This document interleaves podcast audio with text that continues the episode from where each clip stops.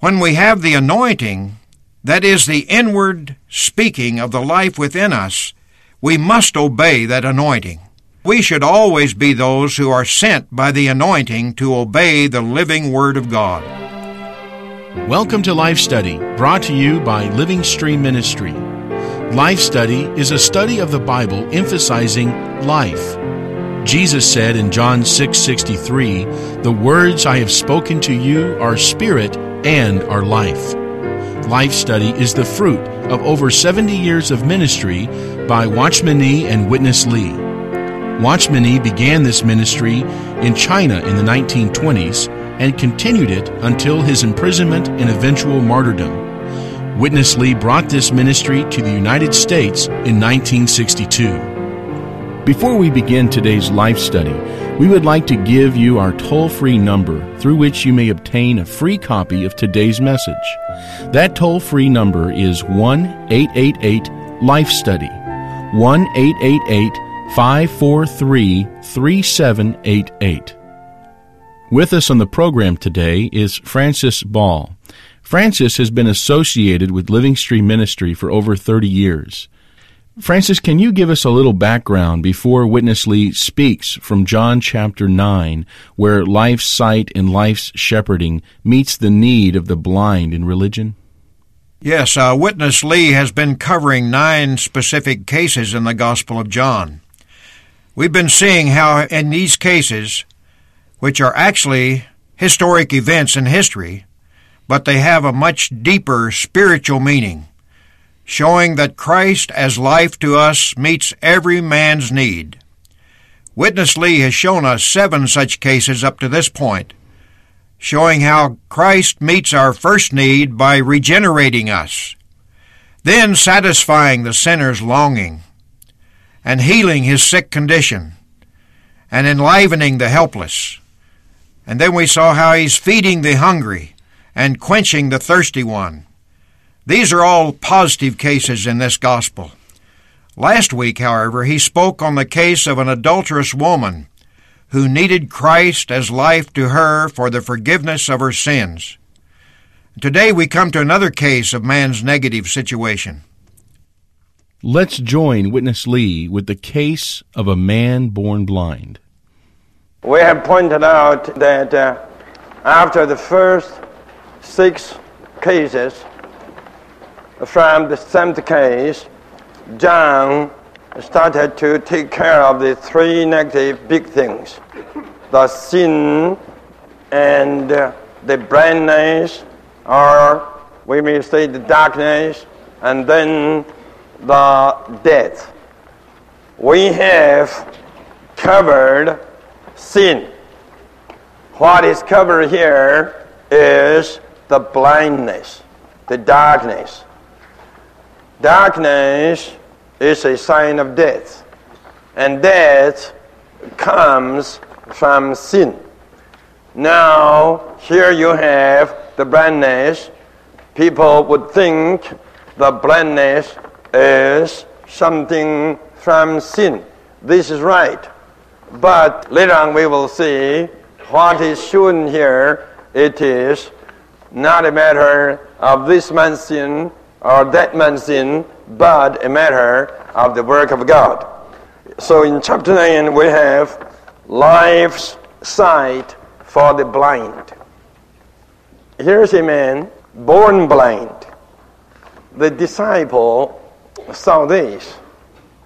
The disciple raised up a question according to their religious knowledge, asking the Lord whether this blindness was due to this man's sin or to his parents' sin. Listen, I said already that in this book, any question of yes or no, right or wrong, good or bad, could never get an answer in the realm of yes or no, because this is a book of life, not a book of the knowledge of good and evil. So here the Lord Jesus answered neither his sin nor his parents' sin, but for the work of God. You see, again, the Lord's answer brought his disciple to God directly. That means to the tree of life. Here's a man born blind. He was born blind, but he received sight. By what way? First of all, the Lord Jesus said, when they saw this blind man, he said, I am the light of life. And this indicates that the blindness with anyone is due to the lacking of the light of life. Any kind of blindness is due to the light of life. Every dead one is a blind one. Surely everyone that died could never see anything. So blindness means what? Blindness means the shortage of life. If you have life, you have the sight. If you have life, you have the light. Light opens up your eyes. So, first of all, the Lord points out what this blind man needs is the light of life. Let's pause here. In this case, in chapter 9, the Lord is dealing with the man blind from birth. Of course, the blind man, no doubt, considered his need was to receive sight. But the Lord first pointed he and his disciples to himself as the light of life. What is the light of life, and how do we see it applied in this case? Well, to answer this question, I believe we need to refer back to several passages in the Gospel of John, because he refers to himself as the light and life. As long as he is in the world, he is the light of the world. For example, in John chapter 1, John's saying here of the Word, which is Christ, being life, and this life is the light of men. And then in chapter 8, after the case of the adulterous woman, he said, I am the light of the world. I am the light of life. And chapter 9 that we're in now also uses this same term. Also in chapter 11 and chapter 12, Christ refers to himself in this way. So to say that this need of this man is life and light, we have to realize that this is dealing with the man not concerning his sins specifically, or concerning the sins of his parents, that he was born blind. But it's dealing with the fact that this man is in darkness, and that indicates death. So his need is life, and his need is light. So the Lord Jesus comes to him to meet this need by being life and light. And this is the case of all of our situations. We were all born blind. We need Christ as life. When we have Christ as life, we have him as light. So this term, the light of life, is really referring to the person of Christ himself. He is life, and he is light. So when Christ comes to him to deal with him so he can have his sight, his main emphasis is light and life. He's in a situation of darkness and a situation of death. So it's necessary, if Christ is to be life to him, that he comes to him as life and light. Every dead person needs life, and every blind person needs light. So the Lord Jesus is really meeting this man's need by coming to him to offer himself to him as life and light. The main purpose the Lord has here is not just to make this man see physically. He wants to be life to him so he can see and have sight spiritually. This case is also another case that's very much like the previous cases in that Christ is just offering himself to solve every man's need by being life to that man. Let's rejoin Witness Lee. Then what the Lord did was very, very interesting. But when I was a young Christian and I didn't understand this, I was always laughing at the Lord Jesus. You know, it's quite strange. Today, nobody likes to touch anyone's spittle. Right? And the Lord Jesus spit something and used his spittle to mix the clay. And eventually, the Bible here calls that a kind of anointing matter. The Lord anointed the blind eyes with this strange thing. What a strange thing? The spittle mixed with the clay. I say again, this is a book of picture. We shouldn't understand this book just according to the letters in black and white. Surely we have to pray and look to the Lord that we may get into the real meaning of the letters in black and white. I cannot tell you how much time I have spent in this one thing. Not only for months, for years. One day, I saw the mingling of the divine life with humanity. I pick up the word mingling, I do believe, by the spiritual revelation, not by the English reading. But eventually, I got confirmed that the word mingling is the right word. Please all turn to Leviticus chapter 2, verse 5. And if thy oblation be a meat offering, that means meal offering, bacon in a pan, it shall be of fine flour, unleavened, mingled with oil. We all know this is a type. The fine flour typifies the humanity of the Lord Jesus. And the oil here, we all know, typifies the Holy Spirit, the divinity of the Lord Jesus. So in the person of the Lord Jesus, there is the mingling of the divinity with the humanity. Since that time, the Lord showed us the mingling. One day, I came back to John chapter 9. When I read it, whoa!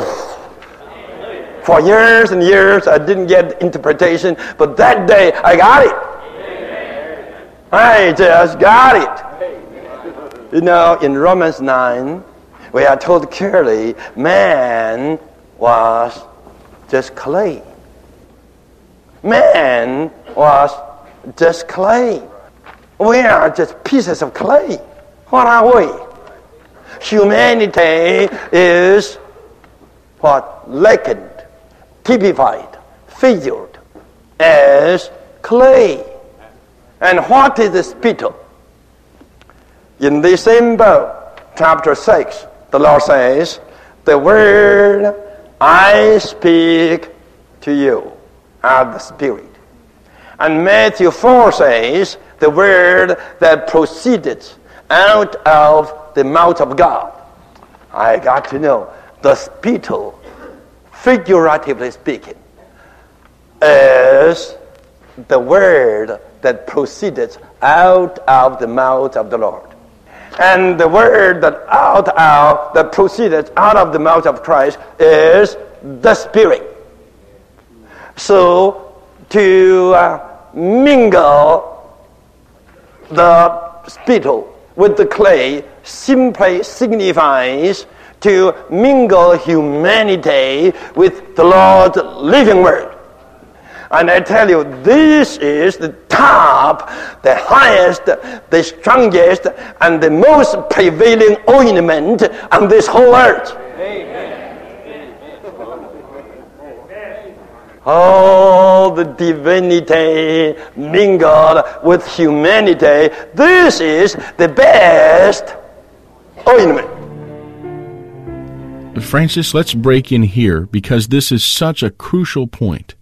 We have just heard Witness Lee introduce the term mingling concerning the Lord's humanity and his divinity. This is a term that some struggle with and possibly misunderstand. Why is this a valid term for this mysterious relationship, and how does the passage quoted from Leviticus apply to this very New Testament concept? Well, first of all, I would say this certainly is a valid term to use concerning the person of Christ, because God's intention from the very beginning was to be joined with man, to be one with man, to bring divinity into humanity and make this one person, and that person is Jesus Christ. He is both God and man, and here he's using this word mingle because this describes the relationship of the humanity with the divinity, or I should say of the divinity with the humanity, because what came out of his mouth, spittle, which is kind of a crude term, I admit, but still something came out of the Lord's mouth. And we learn from Matthew chapter 4 that whatever comes out of the Lord's mouth is the word of the Lord. And also we found out the Word is the Spirit. The words that I speak unto you, Jesus said, are Spirit and are life. So what came out of His mouth was the living Word of God, and that was mingled with the clay. Clay, of course, describes man. Man is just a piece of clay. You and I are just a piece of clay. But God came in His living Word to mingle himself with humanity. And that one who was so mingled didn't create a third person, but became two natures in one person, divinity and humanity, making one person. To me, this is quite marvelous, that this describes God becoming man, and yet he is today still God and still man. He's the God-man. As a matter of fact, years ago, I read that verse in Leviticus chapter 2, verse 4, about the meal offering. I learned from my teaching in the Brethren, when I was with them, that this whole case of the meal offering is really a picture of the Lord Jesus, a type of the Lord Jesus Christ. And there it says, the fine flour is mingled with the oil.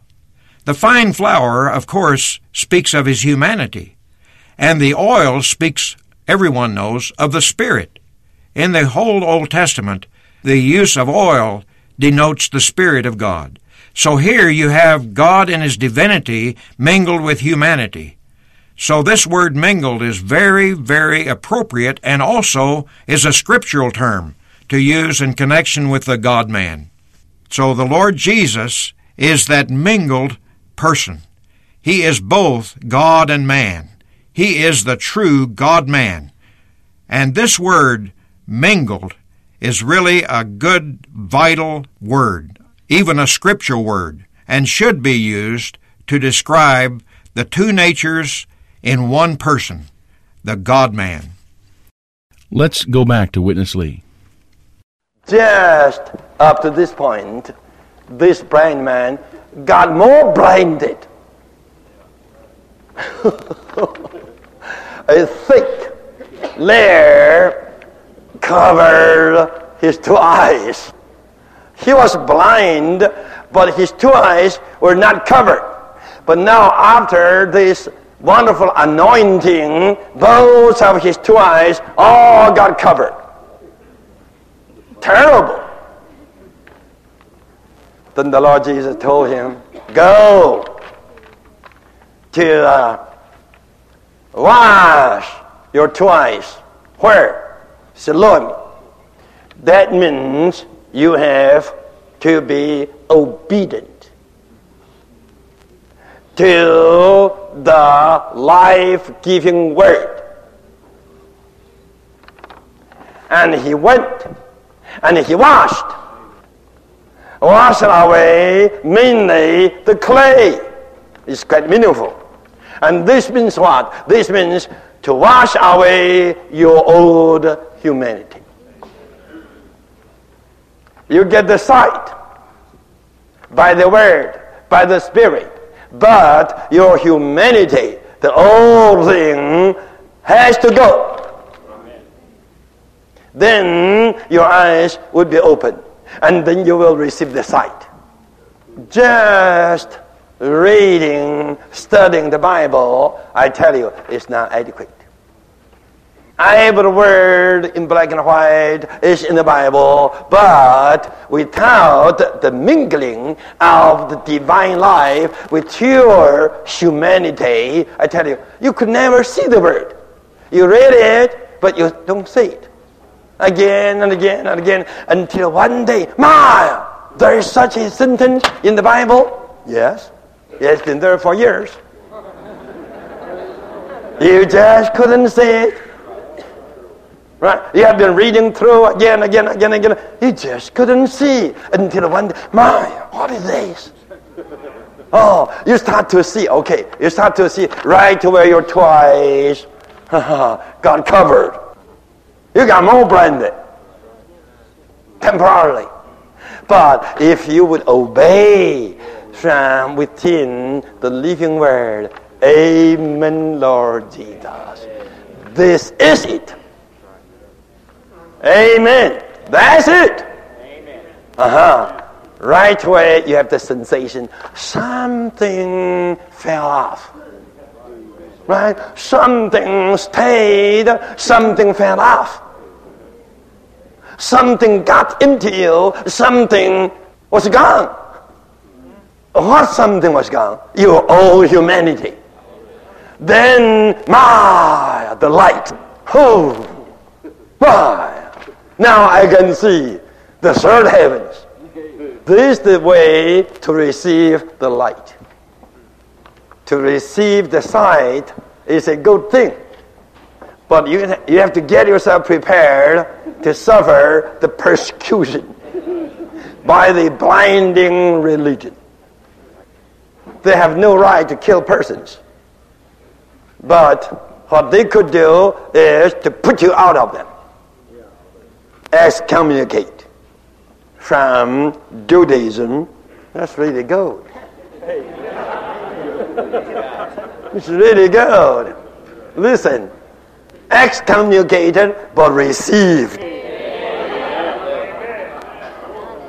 Excommunicated, ostracized, but received by the Lord Jesus. I like this story. I really like this story because this blind man got the sight by a kind of obscure believing. If you check with me, Brother Lee, did that blind man believe or not? It's hard for me to say. I do believe he believed. He believed in a kind of innocent way. He didn't know adequately who Jesus was. But he did believe that Jesus was something. And he argued for this. He didn't believe Jesus adequately, but anyhow, to some extent, he believed. And he argued with those Pharisees. And eventually, they cast him out. I don't know whether he went to the Lord Jesus. I don't believe so. But anyhow, he was met with the Lord Jesus. And the Lord Jesus asked him, do you believe in the Son of God? You know what he said? Lord, who is the Son of God? He believed, yet he didn't know the Lord Jesus yet. Then the Lord Jesus told him, the one who is speaking to you, I am the Son of God. Right away, he believed in and he worshipped. I tell you, he got received. Not only he has received the sight, but he got received by the Lord. This was the Lord as the shepherd went into the sheepfold and saw a little blind sheep there. And he opened this little blind sheep's eyes. And then the Lord Jesus took the lead to walk out of the sheepfold, and that little sheep followed him. Francis, before we conclude the program today, can you say more about the need to obey the Lord's speaking in order to have our sight fully restored? You know, this anointing that the Lord Jesus put on the eyes of this blind man is called an ointment, an anointing. It seems very strange, as Witness Lee pointed out, to put a kind of clay into a man's eyes. But this clay represents his human nature, his human being, his fallen being. So here the Lord Jesus tells him, go and wash. This is a specific command in answer to the anointing on his eyes. Without going and washing, he will not come seeing. Later, this man told the Pharisees, when they asked him, who made your eyes see again? He said, I don't know who it was, but I know that he put clay on my eyes and he told me to go and wash in the pool of Siloam, and I did, and now I see.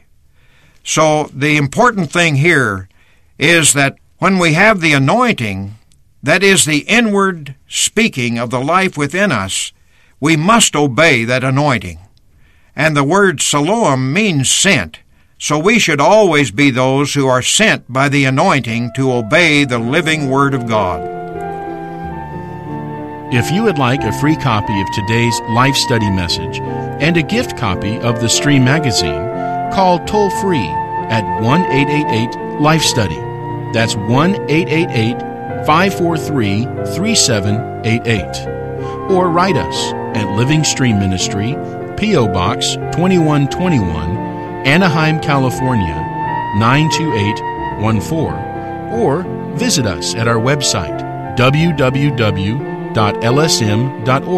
That's www.lsm.org. In addition, books by Watchman Nee and Witness Lee can be obtained through your local Christian bookstore. Our number again is 1-888-LIFE-STUDY. Join us again next week and every week for another Life Study of the Bible with Witness Lee. Thank you for listening.